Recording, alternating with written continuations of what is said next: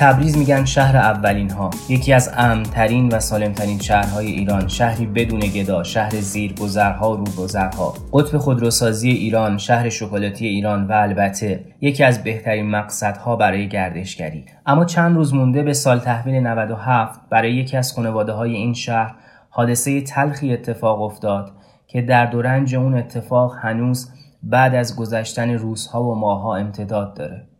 مادر معصومه اینطور تعریف می‌کنه. معصومه کوچکترین بچه منه. ساعت دوازده ظهر 26 اسفند 96 بود.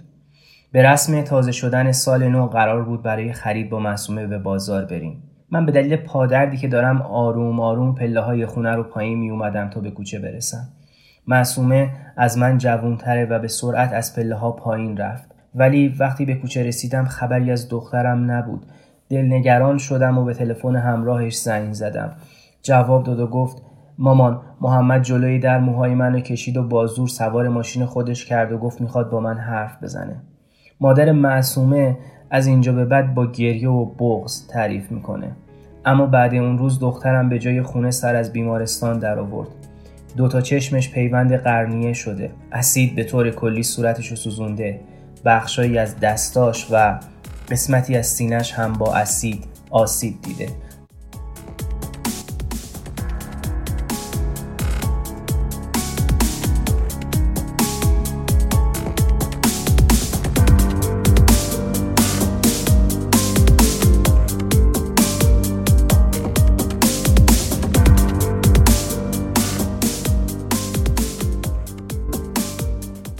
سلام. من زرقام نرهی در هر قسمت پادکست دفیله یک موضوع حقوقی رو با نگاهی به قانون به زبان ساده برای شما روایت می‌کنم. دفیله به معنی رژه رفتنه و یکی از روش های قدیمی برای تشخیص هویت مجرما بوده.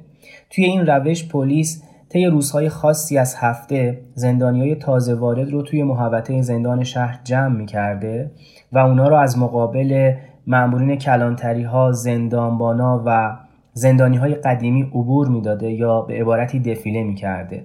تا به این وسیله زندانی های فراری یا سابقه دار شناسایی بشن. اگه تابلوی هواخوری زندانیان اثر ونسان ونگوک رو دیده باشید توی این تابلو نمونه ای از دفیله زندانیان به تصویر کشیده شده.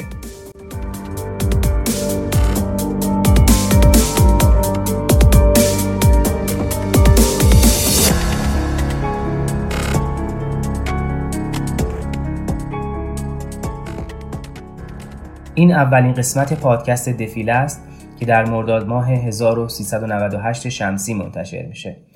توی این قسمت می‌خوایم درباره اسید پاشی و برخی از مهمترین پرونده هایی که طی این سالها تشکیل شده صحبت کنیم. اول پادکست روایت مادر معصومه جلیلپور از روز اسید پاشی رو شنیدیم اما خود معصومه روز حادثه اسید پاشی رو اینطور تعریف می‌کنه. معصومه میگه که تا سوم راهنمایی درس خوندم و بعد اون به کارهای مختلف هنری علاقه من شدم 20 سالگی ازدواج کردم و خیلی زود و در کمتر از دو ماه بعد ازدواج بود که فهمیدم همسرم اعتیاد داره و ازش طلاق گرفتم. بعد طلاق توی یه آرشگاه مشغول به کار شدم تا اینکه با محمد آشنا شدم. از من خواستگاری کرد. با ترسی که از ازدواج داشتم طبیعی بود که از ازدواج مجدد بترسم و با تحقیقات خانواده متوجه شدم که محمد همچین آدم خوش سابقه ای هم نیست.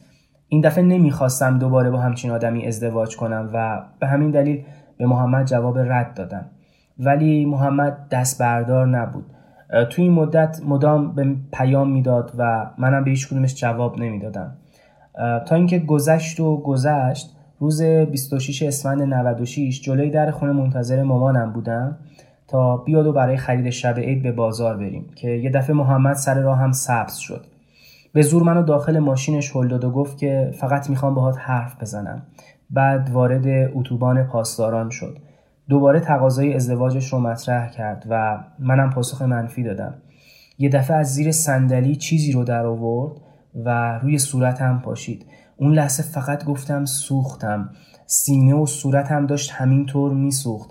داد می‌زدم ولی دست بردار نبود و این دفعه از زیر لباسش یه قمه در آورد می‌خواست انگشتم رو قطع کنه که الان جای خراش اون روی انگشتام مونده. بعد منو از ماشین به حاشیه اتوبان پاسداران پرت کرد و رفت.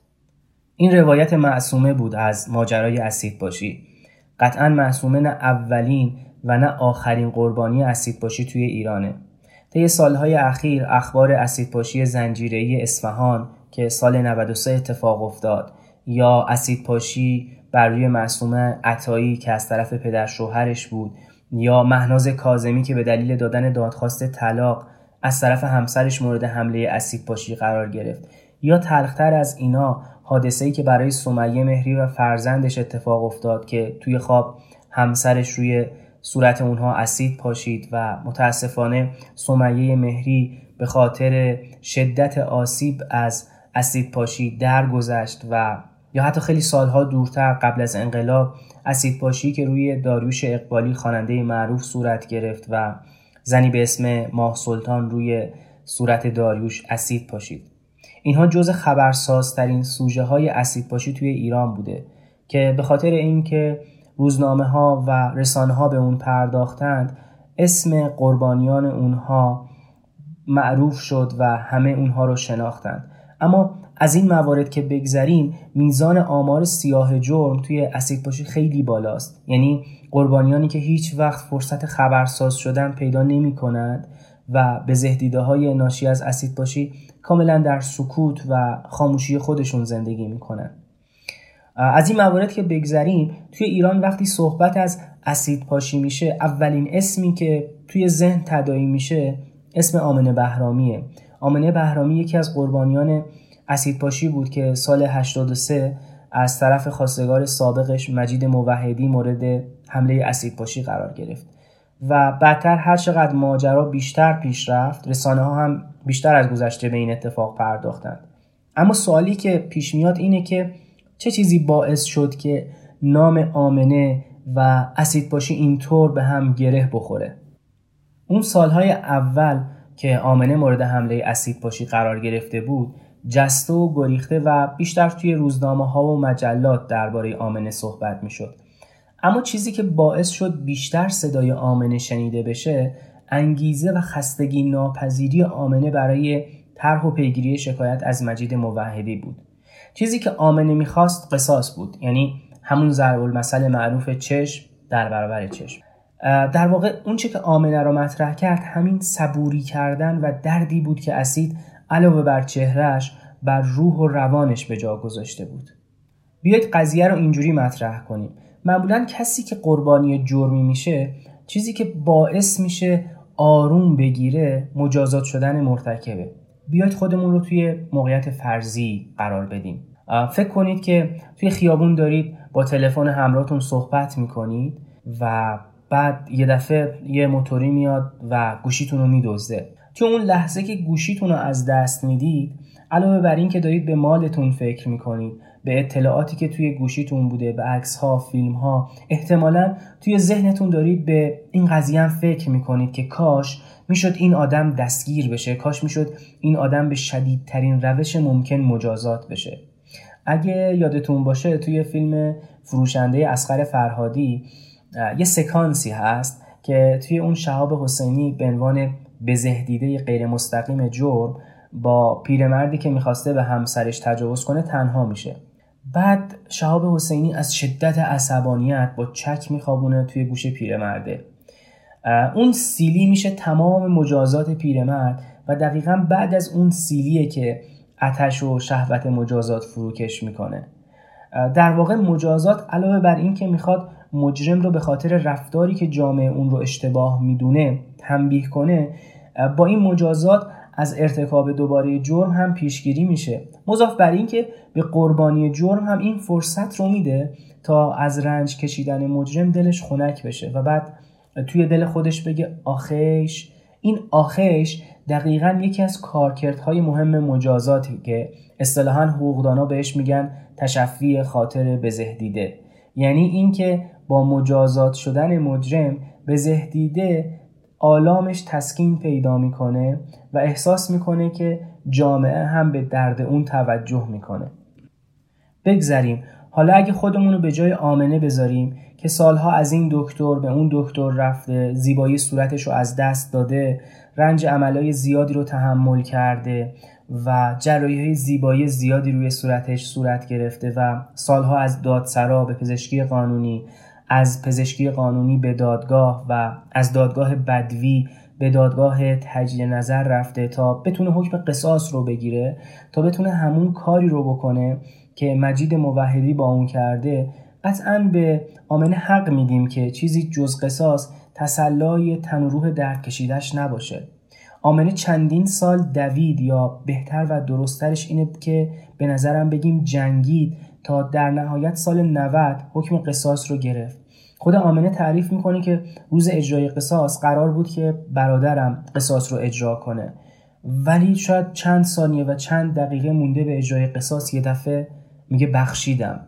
واقعا اتفاق عجیبیه. یعنی آدمی که سالهای سال برای رسیدن به یه هدفی بجنگه و بعد از اینکه به اون هدف می‌رسه یهو منصرف بشه. خیلی عجیبه.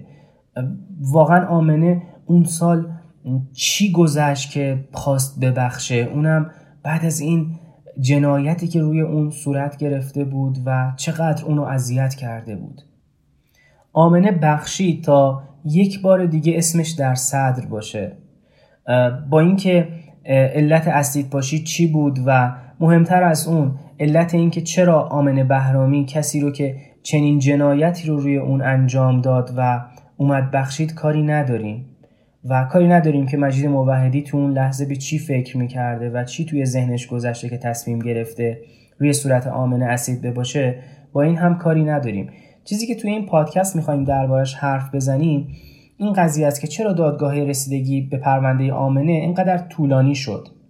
تازه این در شرایطی بوده که از اول معلوم بود مجرم کیه و مضاف بر اینکه مجرم عمدن هم اسید پاشی کرده بود. تو یه سری از پرونده هایی هست که مجرم متواری در دسترس نیست یا قاضی شک داره که عملش عمدی بوده یا غیر عمدی. تو این پرونده ها طبیعیه که یه کمی روند دادرسی طولانی بشه. اما توی پرونده آمنه چنین چیزی وجود نداشت. واقعا پس چرا چندین سال طول کشید تا آمنه بتونه حکم قصاص رو بگیره؟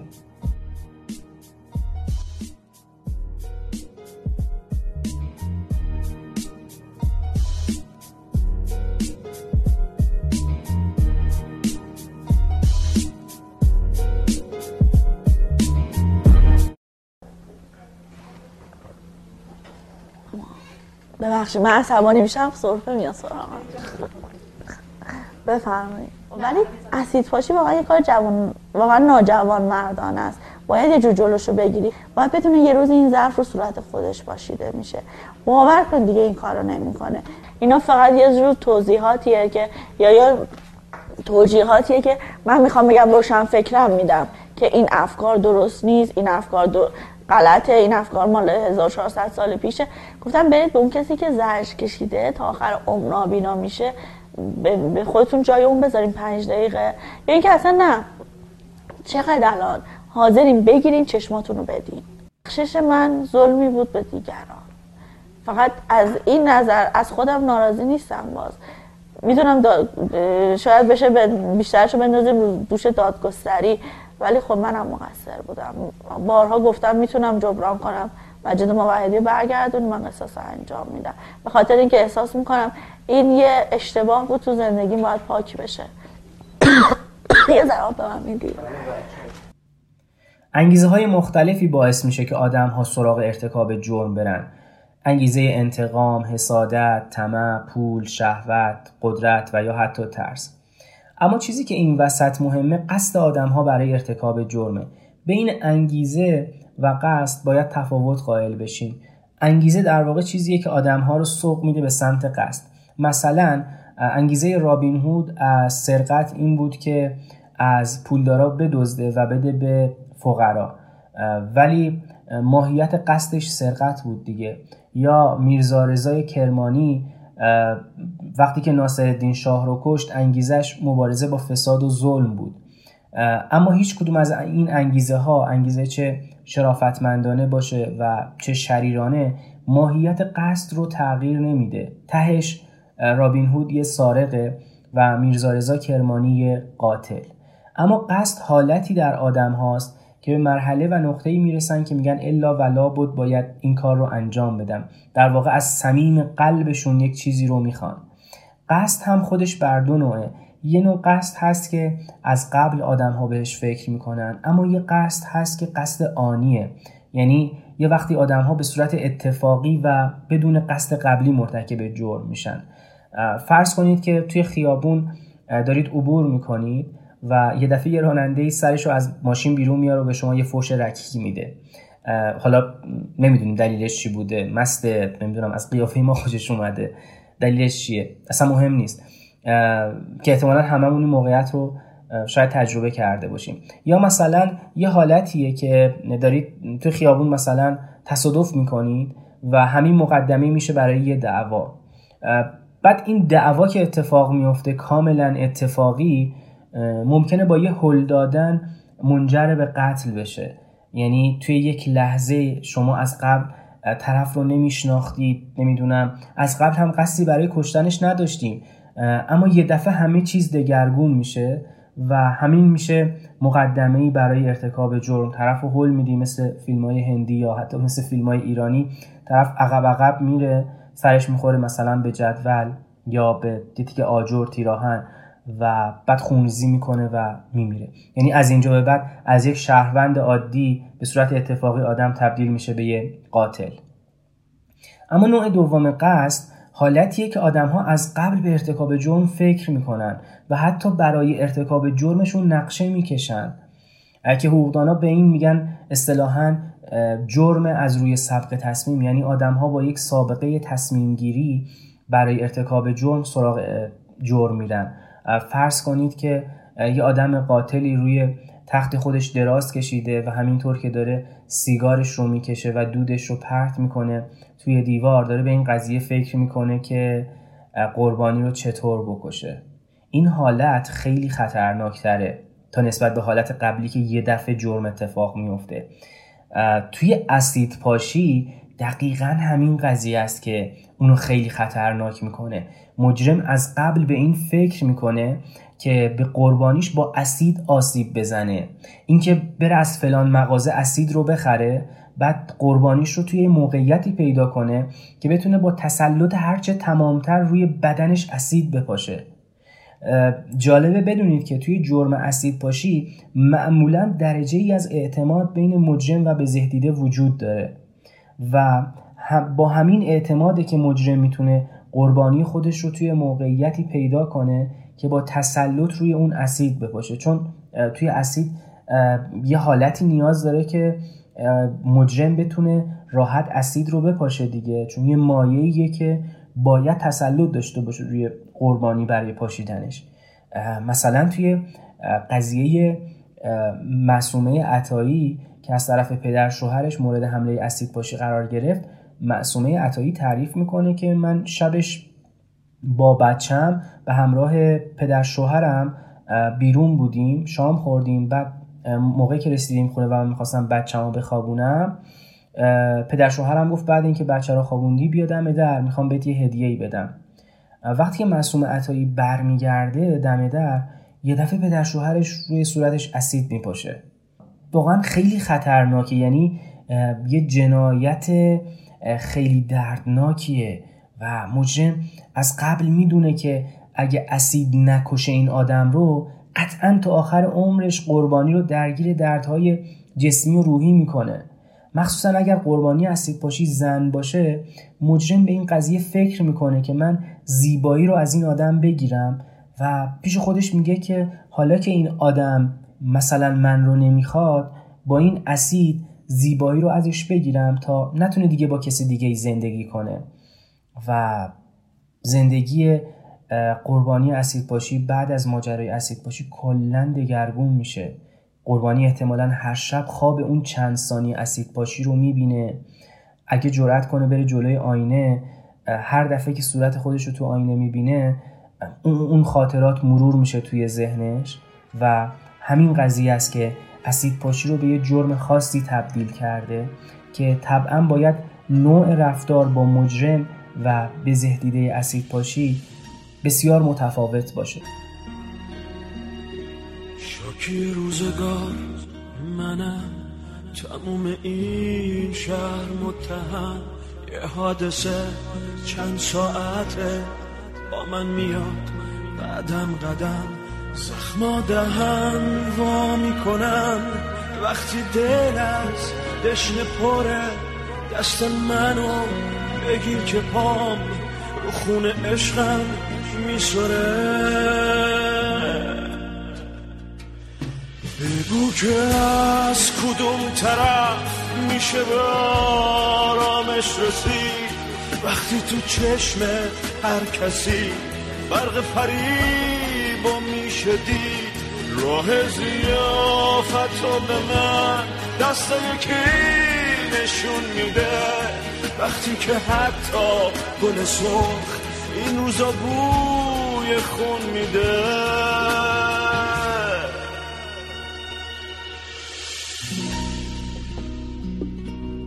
مقاله سال 94 توی مجله مسائل اجتماعی ایران منتشر میشه با عنوان اسید پاشی بر اساس تجربه قربانیان، بستر، زمینها و پیامدها.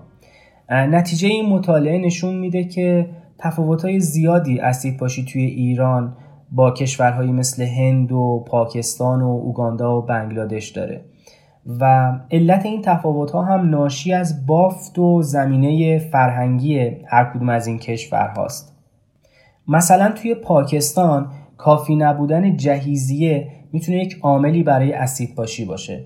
یا توی هند اسید پاشی یه روشیه برای بیآبرو کردن خانواده ها یا توی اوگاندا از اسید به عنوان یه سلاح ناتوان کننده استفاده میشه برای اینکه مرتکب موقع سرقت از اون استفاده کنه. اما توی ایران اسید پاشی عمدتا ماهیت خشونت بین فردی رو داره. علتش هم اینه که توی جامعه ایران ظاهر در حد یک معیاری برای ارزشگذاری آدما افزایش پیدا کرده و از طرف جامعه رسانه ها مردها و کلیشه های رایجی که بین افراد مخصوصا زنها وجود داره و به زنها این فشار وارد میشه که باید زیبا باشی و ظاهر و زیبایی ملاک مطلوب بودن آدم ها به حساب میاد. و جرایی های زیبایی خودش نشون میده که از نظر اجتماعی زیبایی خودش تبدیل به یک ارزش شده و هرچند زنها بیشتر درگیر این قضیه هستن ولی خب مردها هم درگیر پدیده زیبایی هستن.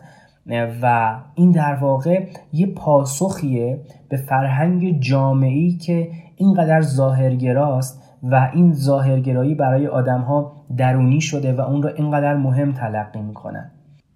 بعد حالا این قضیه زیبایی که جامعه اینقدر به اون اهمیت میده رو بذارید در کنار کسانی که بازمانده سوختگی هستند و از جمله مثلا قربانی اسید پاشی هستند کسایی که زیبایی خودشون رو از دست دادن برای اینها دیگه چقدر این زیبایی چند برابر میشه؟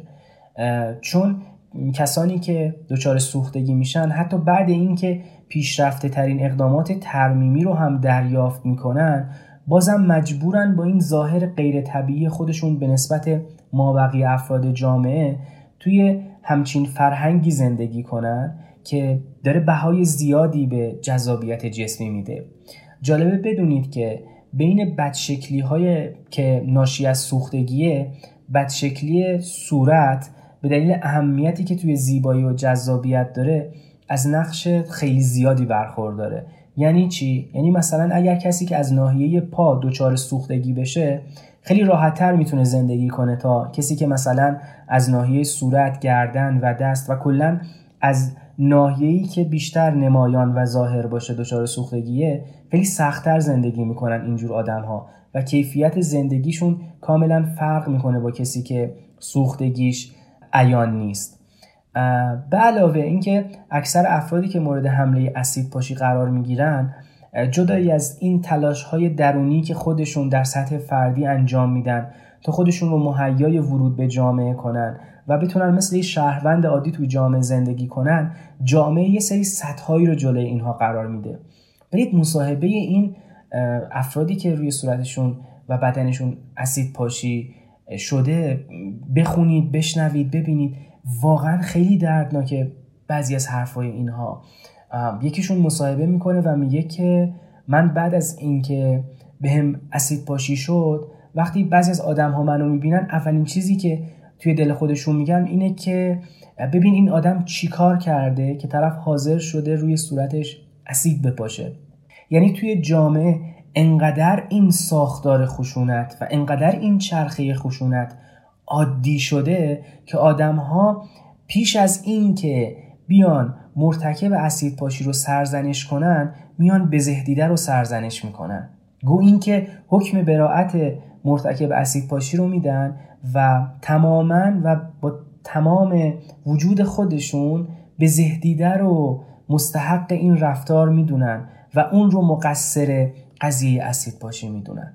حالا این برخوردهای جامعه رو بذاریم یه طرف بعد مشکلاتی که اینها برای امکان اشتغال دارن. خود معصومه جلیلپور که قصهش رو تعریف کردیم معصومه میگه که بعد از این که من دچار حمله اسید پاشی شدم بعدش دیگه نتونستم برم توی اون آرایشگاه کار کنم. حتی مثلا وامی هم که گرفته بودم دیگه نتونستم اقساط اون رو پرداخت کنم. بعد اینها احتمال ازدواجشون خیلی پایین میاد و شانسی برای ازدواج شاید نداشته باشن. کسی مثل مرزیه ابراهیمی که توی اصفهان مورد حمله اسید پاشی قرار گرفت جز استثناهاست که بعد اسید پاشی تونست ازدواج کنه. بعد این برچسب هایی که جامعه به اینها می‌زنه و شعن و منزلت مدنی و اجتماعی اینها رو به شدت پایین میاره و اینها رو دچار محرومیت اجتماعی می‌کنه. اینها رو وقتی کنار همدیگه بذاریم می‌فهمیم که قربانی اسید پاشی مجموعه اینها باعث میشه که دچار انزوای اجتماعی بشه و خودش رو یک فرد محروم تلقی کنه که جامعه به اون بهایی نمیده. تازه خودش هیچ نقشی نداشته توی این انزوای اجتماعی و بعد این آدم احتمالا افسرده میشه و خیلی از اینها به خودکشی فکر می‌کنن حتی. در انتهای این پژوهش محققا میان یه سری پیشنهادهایی میدن. میگن با توجه به همین پیامدهایی که اسید پاشی روی قربانی جرم داره باید جامعه و افراد بیان یه سری برنامه های حمایتی رو برای اینها پیش بینی کنن. خود این مقاله میاد کشور بنگلادش رو مثال می‌زنه. بنگلادش جز کشورهایی که بیشترین موارد خشونت با اسید پاشی توی جهان رو به خودش اختصاص داده. بعد مسئولای این کشور برای اینکه بتونن اوضاع رو یک کمی مدیریت کنن کنترل کنن از این بلبشو خارج کنن. اومدن مثلا یه سری NGO در حوزه سوختگی ایجاد کردن یا NGO هایی که از قبل وجود داشتن رو تقویت کردن. یا اومدن با نهادهای غیر دولتی بیشتر همگام و همراستا شدن. یا مثلا جالبه اومدن یه سری سرمایه گذاری کردن توی بخش های درمانی و توی بیمارستان ها و درمانگاه هاشون توی حوزه سوختگی مثلا یه سری تجهیزات پزشکی پیشرفته رو خریداری کردن. یا اومدن و با جراح و متخصص های توانبخشی معروف دنیا لینک زدن و با تعامل ارتباطی که با اونها برقرار کردن بتونن از دانش و تجربه اونها استفاده کنن. کشور انگلیس هم جز کشورهاییه که توی اون اسید پاشی وجود داره و توی انگلستان یه بنیادی هست به اسم بنیاد بازماندگان سوختگی با اسید که یه سازمان غیر دولتیه و به حمایت از بزهدیدگاه می‌پردازه. جالبه بدونید که توی ایران هم یه انجمنی هست به اسم انجمن حمایت از قربانیان اسید پاشی که به عنوان یک کنشگر غیر دولتی به حمایت از قربانیان اسید پاشی می‌پردازه. و با شبکه سازی هایی که می‌کنه قربانیان اسید پاشی رو دور همدیگه جمع می‌کنه تا بفهمن تنها نیستن و جامعه به اونها بها میده و بتونن دوباره برگردن به آغوش جامعه بتونن دوباره یه شغلی پیدا کنن دست و پا کنن و مثل یه شهروند عادی توی جامعه رفت آمد داشته باشن. آدرس اینستاگرام این انجمن رو توی توضیحات پادکست با شما به اشتراک می‌ذارم. تا اگه خواستید به آدرس اینستاگرام این انجمن مراجعه کنید که هم از نزدیک با مشکلات قربانیان اسید پاشی آشنا بشید و هم اگر خواستید به اونها کمک کنید.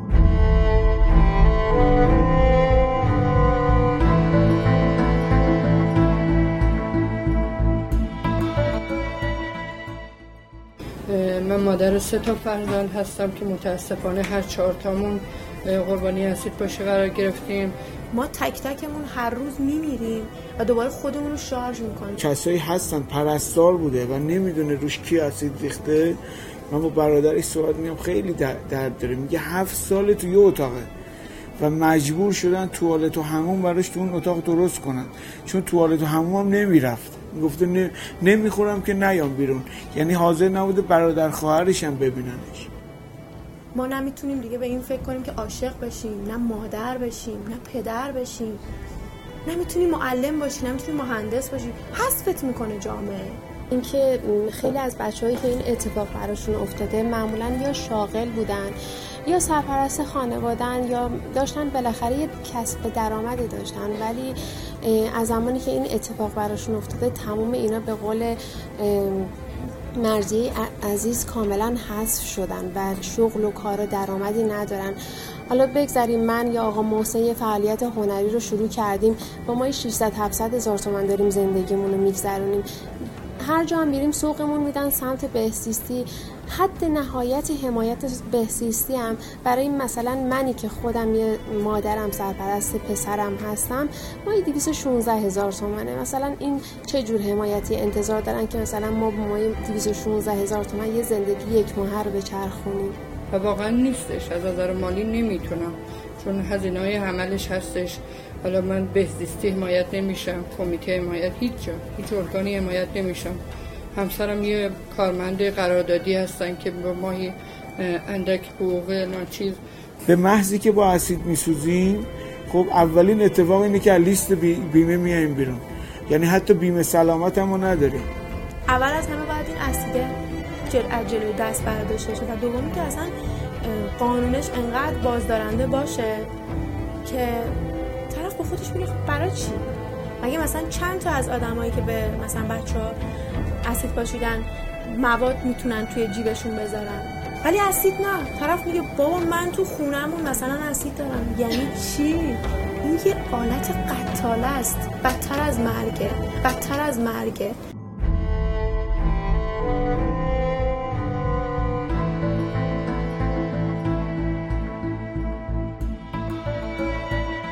اولین اسید پاشی که توی ایران گزارش شده برمیگرده به سال 1334 قضیه از چه قرار بوده؟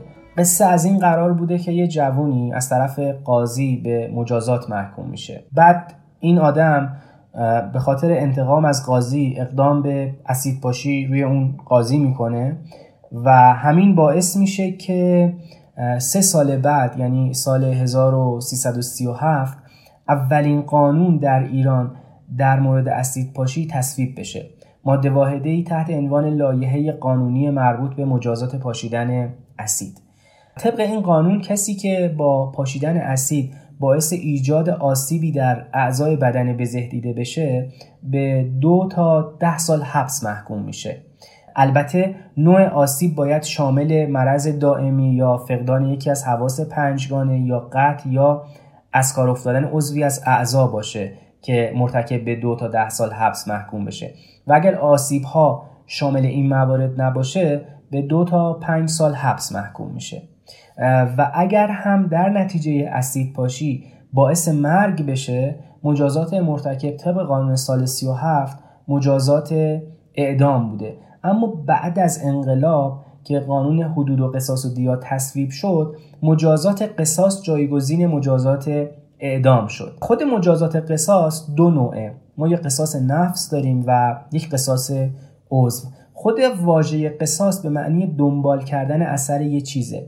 واژه قصه هم از همین ریشه میاد دیگه. یعنی دنبال کردن اثر تاریخ و نقل تاریخ دقیقا به همون شکلی که اتفاق افتاده. قصاص مجازاتیه که مرتکب به اون محکوم میشه و باید با جنایت اون برابر باشه. پس بین جنایت و مجازات یه رابطه تصاوی برقراره. تو اینجا ما می‌خوایم به خاطر موضوع اسید پاشی فقط به قصاص عضو بپردازیم. چرا که قصاص نفس اگر در نتیجه اسید پاشی اتفاق بیفته اجرا میشه دیگه. یعنی اگر کسی اسید پاشی کنه و در نتیجه اسید پاشی طرف فوت کنه خب قصاص نفس اجرا میشه. یعنی شرط برابری وجود داره. جان در برابر جان. اما توی قصاص عضو یه کمی احراز شرایط سختتره و برای اینکه قاضی بتونه حکم به مجازات قصاص بده باید یه سری شرایطی رو احراز کنه. اینجا می‌خوایم به اون سوالی که قبلا پرسیدیم جواب بدیم که چرا پرونده آمنه بهرامی سالها طول کشید تا حکم قصاص صادر بشه؟ مواد 393 به بعد قانون مجازات اسلامی مصوب سال 92 یه سری شرایطی رو برای قصاص عضو لازم دونسته. اولین شرط اینه که بین اعضا در سالم بودن تصاوی برقرار باشه. یعنی مثلا اگر کسی که دست راستش سالمه بیاد دست شل یا فلج یه نفر دیگر رو قطع کنه دست سالم مرتکب قصاص نمیشه. دومین شرط اصلی بودن اعضا در تصاویه یعنی اعضا باید اصلی باشن. بنابراین اگر کسی که پنج تا انگشت داره بیاد انگشت زائد یه نفر دیگر رو قطع کنه که 6 تا انگشت داره. بعضی از آدم ها 6 انگشتی هن. حالا مرتکب نمیاییم در این حالت یکی از پنج انگشتش رو قطع کنیم. اگر خود مرتکب هم یه انگشت زائد داشته باشه و انگشت شیشم داشته باشه و انگشت شیشم یه نفر دیگر رو قطع کنه چرا؟ در این حالت شرط تصاوی برقراره. در غیر این صورت تصاوی اعضا در اصلی بودن برقرار نیست. شرط سوم تصاوی اعضا در محل عضو مجروح یا مقطوعه. یعنی اینکه عضو راست در برابر عضو راست و عضو چپ در برابر عضو چپ. بنابراین اگر کسی گوش راست یه نفری رو قطع کنه گوش راستش. و اگه گوش راست نداشته باشه دیگه قصاص منتفیه. این حالت و این شرط فقط یه استثنا داره. اونم در صورتیه که اگه مجرم دست راست نداشته باشه دست چپش و اگه دست چپ نداشته باشه پاش قصاص میشه. شرط چهارم و شرط پنجم که می‌خوایم توضیح بدیم جز موارد مهمی هن که توی اسید پاشی خیلی احراز اون سخته.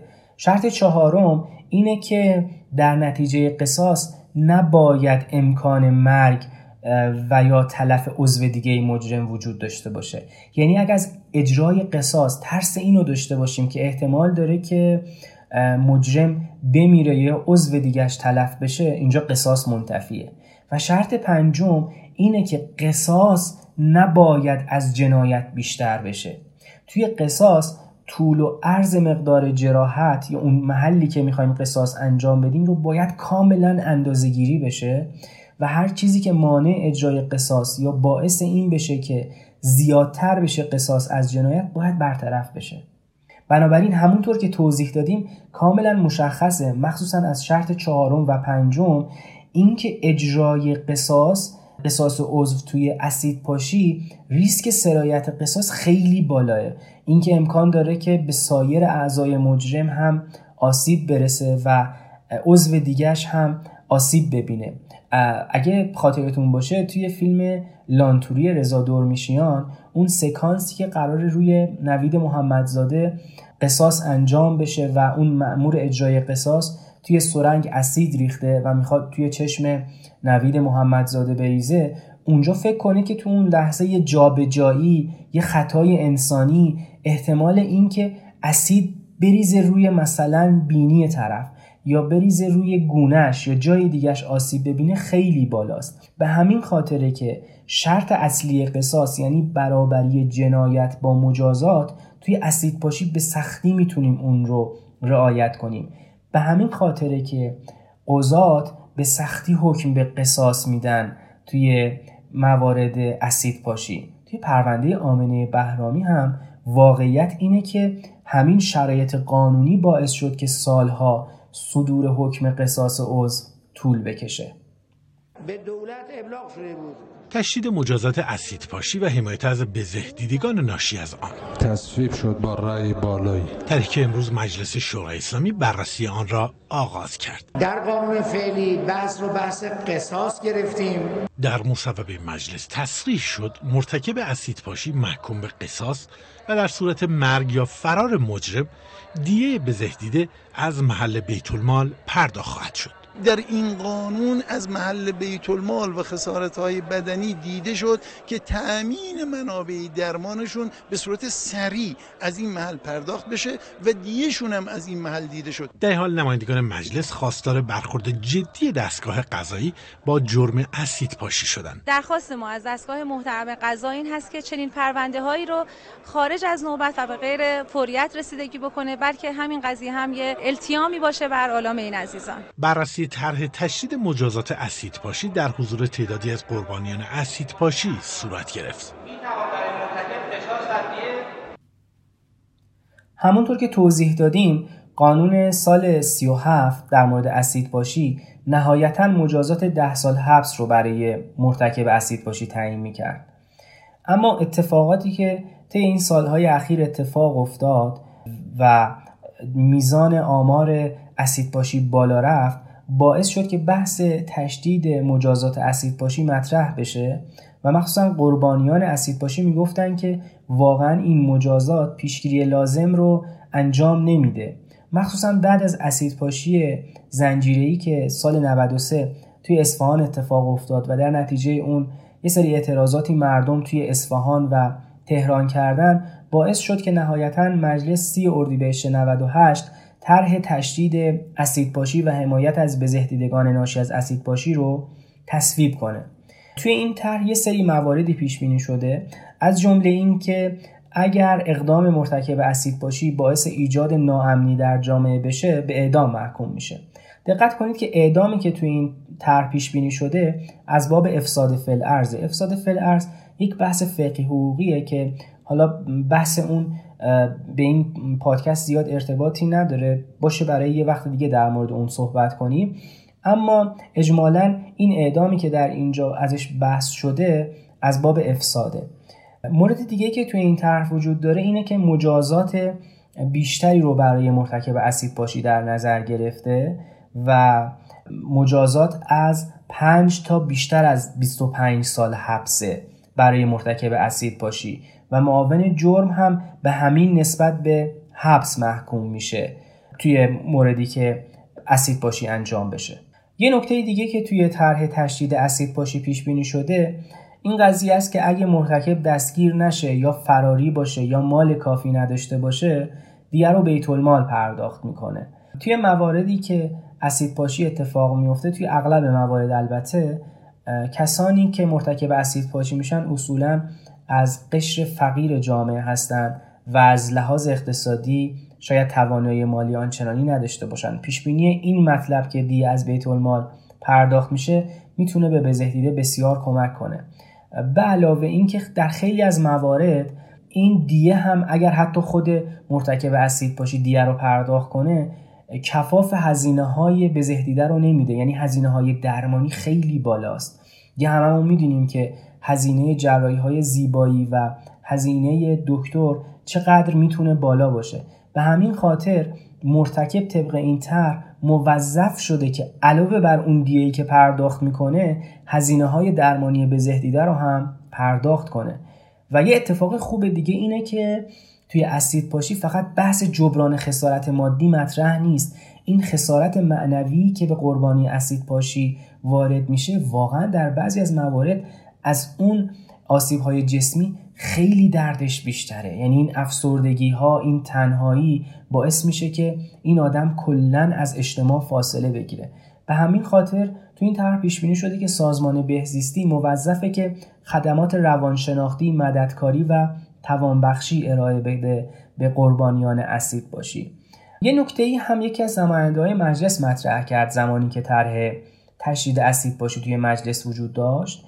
اینکه برای خرید اسید هم یه سری کنترل های انجام بشه و اینکه کسی می‌خواد بره اسید بخره مدارک شناسایی هویتی خودش رو به فروشنده ارائه بده مثلا کارت ملیش رو ارائه بده و اونو ثبت و ضبط کنه و بعد اسید رو بفروشه. اینجور نباشه که هر کسی اراده کرد به راحتی از هر مغازه‌ای بره اسید رو تهیه کنه و بعد بخواد از اون استفاده کنه. که البته این پیشنهاد مورد موافقت ما بقیه نمایندای مجلس قرار نگرفت و این نکته توی طرح وجود نداره. نهایتا بعد از کش و های زیادی که این طرح تشدید اسید پاشی داشت 22 خرداد 98 طرح تشدید اسید پاشی و حمایت از بزهدیدگان ناشی از اسید پاشی برای تایید به شورای نگهبان ارسال شد و شورای نگهبان توی تاریخ 12 تیر 98 یه سری ایراداتی رو به طرح مجلس وارد کرد و به منظور رفع این ایرادات طرح تشدید اسید پاشی رو برای اصلاح به مجلس ارسال کرد. تا زمانی که ما این پادکست رو ضبط کردیم این طرح هنوز به قانون تبدیل نشده و بنابراین همچنان باید بر اساس قانون سال 1337 با قربانیان و با مجرمان اسید پاشی برخورد کرد.